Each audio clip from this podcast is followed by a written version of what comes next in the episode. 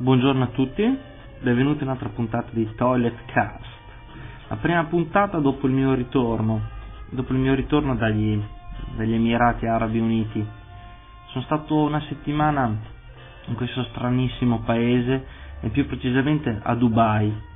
eh, città strana, mh, mm, strana eh, sia a vedersi che, eh, che nel viverci a vedersi perché è praticamente mm, un cantiere, tutto, tutto un cantiere. Sembra di essere in prima persona dentro uh,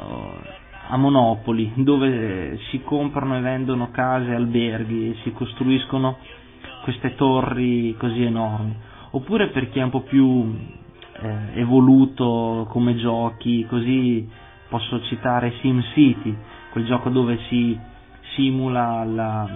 la vita di un sindaco dove uno costruisce eh, una città. Ecco lì è identico, è identico, è, è un cantiere eh, ovunque ti giri, ovunque ti, ti guardi attorno ci sono camion o operai che lavorano. La cosa strana è la velocità con cui costruiscono. Eh, una torre, un grattacielo, viene costruito in meno di un anno, cosa che qua da noi è, è utopia, anche perché loro si basano soprattutto sul, sulla manodopera, ne hanno tantissima e gli costa veramente pochissimo, perché là la vita sostanzialmente non, oddio, dipende per alcune cose, non, non costa molto. Eh, faccio un esempio, eh, ne stavo parlando proprio ieri sera con il mio amico di Miurgo, del, del caffè nichilismo. La differenza del, del, delle spese, dei medesimi, dei medesimi beni. Eh, faccio un esempio, all'aeroporto di Bologna c'è il servizio dove ti viene incelofanata la valigia. Eh, a Bologna costa 7 euro. Il medesimo servizio fatto a Dubai costa 5 5 dirham che eh, sono un euro. Eh, altre cose i taxi. Con i taxi potevamo girare chilometri e chilometri e spendavamo eh, cifre attorno ai 3-4 euro 5 euro se proprio andavamo veramente da, una, da un punto all'altro della città. Eh, anche il fatto dei ristoranti il ristorante più lussuoso dove tu puoi andare a mangiare, eh, non spendi oltre i 30 euro a coppia, 30-40 euro a coppia, quindi sono cifre abbordabilissime. Questo, questo tenore di vita è dettato anche da un fatto che mh, mm, il Dubai è, è un'isola felice, diciamo così, perché è un paese dove è tutto tax free, cioè non, non si pagano tasse, o perlomeno ci sono delle piccolissime imposte quando tu paghi i conti, eh, ma eh, vedi che alla fine non incidono proprio per niente. Se tu puoi mangiare tranquillamente tutto quello che ti pare, sono porzioni enormi e paghi veramente una cosa ridicola. Ehm, poi c'è anche il discorso del sì, quel discorso delle tasse, dove praticamente se tu fai un lavoro non paghi tutto quello che guadagni è tuo, Ehm, ed, è, ed, è, ed, è, una cosa per noi italiani strana dove praticamente metà del tuo stipendio va via in, in tasse. Là invece se guadagni 100 100 è tuo. Però d'altra parte possiamo, c'è, c'è il rovescio della medaglia dove tutti i servizi però sono a pagamento. Ad esempio le scuole sono, sono a pagamento. Eh, l'ospedale, la sanità, è tutto a pagamento, dove ci sono le assicurazioni. Eh, quindi mh, dipende un attimo come, come vivi in, quelle, in, questo, in questo paese. Certo, se tu sei un lavoratore italiano che, dove la tua azienda ti manda all'estero, lì è il top perché ti pagano, ti pagano casa, l'affitto, ecco gli affitti sono abbastanza cari là però hai l'affitto spesato, cioè rimborsato, eh, hai la, l'assicurazione, hai agevolazioni a destra e a sinistra, quindi tutto quello che guadagni praticamente è tuo. Eh, in quella questa settimana ho conosciuto un po' di persone dove c'era un ragazzo che lavorava nel, nelle piattaforme eh, petrolifere, lavoro durissimo, dove praticamente sei mesi sei là senza mai toccare terra e sei mesi sei a casa, eh, dove mi ha detto che lo stesso lavoro se l'avesse fatto in Italia eh, avrebbe guadagnato 5 volte meno. 5 volte meno non è poco, non è, non è assolutamente poco, infatti lui va in giro in Porsche per dire. Porsche che lui si può portare in Italia tranquillamente senza pagarci le tasse sopra, quindi mm, è molto buono il discorso. Anche le auto in generale là costano molto meno, quindi eh, eh, adesso mi spiego perché vedevo fuori strada da enormi macchine che qua da noi si vedono non così frequentemente eh, cito la BMW X5 che da noi è considerata auto possiamo dire di lusso eh, là è all'ordine del giorno proprio è come eh, vedere una, una familiare abbastanza eh, abbastanza buona. Là infatti macchine come utilitarie così non, non se ne vede neanche l'ombra, anche perché non hai bisogno, perché gli spazi sono talmente grandi, non è che hai bisogno di trovare parcheggio come fosse, eh, fosse qua da noi. Invece il fuoristrada la, è, è, la maggiore soluzione, anche perché mi,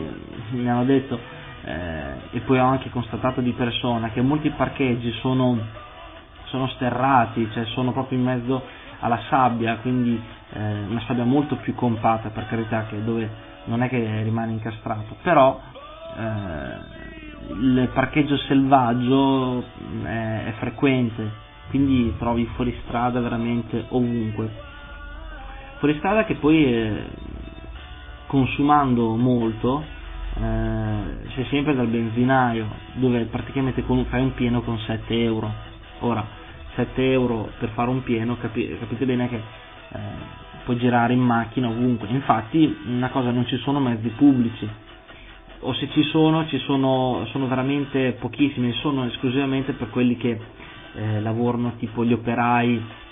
eh, che vanno da un cantiere all'altro così non, eh, non ci sono um, mezzi pubblici per, per gli europei, anche perché là ci sono due, tipo, due etnie di persone, ci sono quelli eh, europei dove praticamente sono quelli che spendono, li vedi sono tutti, eh, soprattutto inglesi, eh, tedeschi, sì, eh, qualche americano, pochissimi americani, eh, e poi ci sono quelli che invece lavorano, fanno i lavori un po' più umili, ma anche se eh, umili per come eh, viene visto là, non tanto come, come, se fosse qua da noi in Italia, perché da noi in Italia nessuno dice faccio il tassista, non, non c'è niente di, di, male, anzi è un, lavoro, è un lavoro come un altro. Però là vedere che eh, il tassista guadagna poco, eh, sono tutti, tutti indiani o pakistani, così come quelli che le, fanno gli operai nei cantieri, che sono tutti, tutti eh, indiani o pakistani o, o, giù di lì. Ma anche se uno va nel, nei mercatini di Dubai, Dubai vecchia tra virgolette, dove ci sono i vari souk, ovvero i mercati, il mercato dell'oro, il mercato delle spezie, eh, e viene chiamata Little India perché sono tutti, tutti, tutti eh, indiani, eh, soprattutto quelli nel, nelle vie dell'oro. La via dell'oro che per chi piacciono i gioielli può andare là dove può comprare quello che vuole a prezzi decisamente convenienti anche se però a discapito di una eh, qualità eh, di design molto molto molto discutibile. Comunque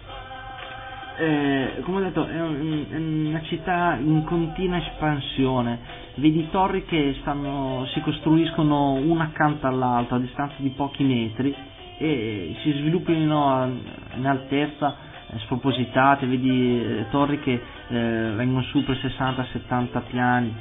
Fatto sta che anche lì a Dubai verrà, è un progetto, io non ho ancora visto il cantiere, eh, no, cioè il cantiere c'è, ci siamo passati davanti, però non ci si è visto ancora niente,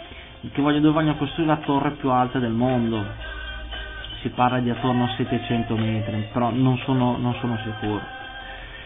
Ehm, ho avuto la fortuna di salire in una delle torri, eh, che è forse quella più famosa di Dubai, che è eh, quell'albergo a forma di vela che si trova sul mare, Burj Al Arab si chiama. Eh, dove entrare è, abbastanza difficile perché mh, o sei eh, ospite o hai delle prenotazioni oppure la camera là. Però la fortuna di mh, conoscere una persona che lavorava là dentro, quindi che ci ha potuto mettere, ci ha potuto far entrare dove là anche il, la sicurezza è enorme, dove ci sono dei cordoni spesso e volentieri di controlli dove hanno la lista di tutte le persone che entrano ed escono. Ecco, siamo entrati in questo hotel e siamo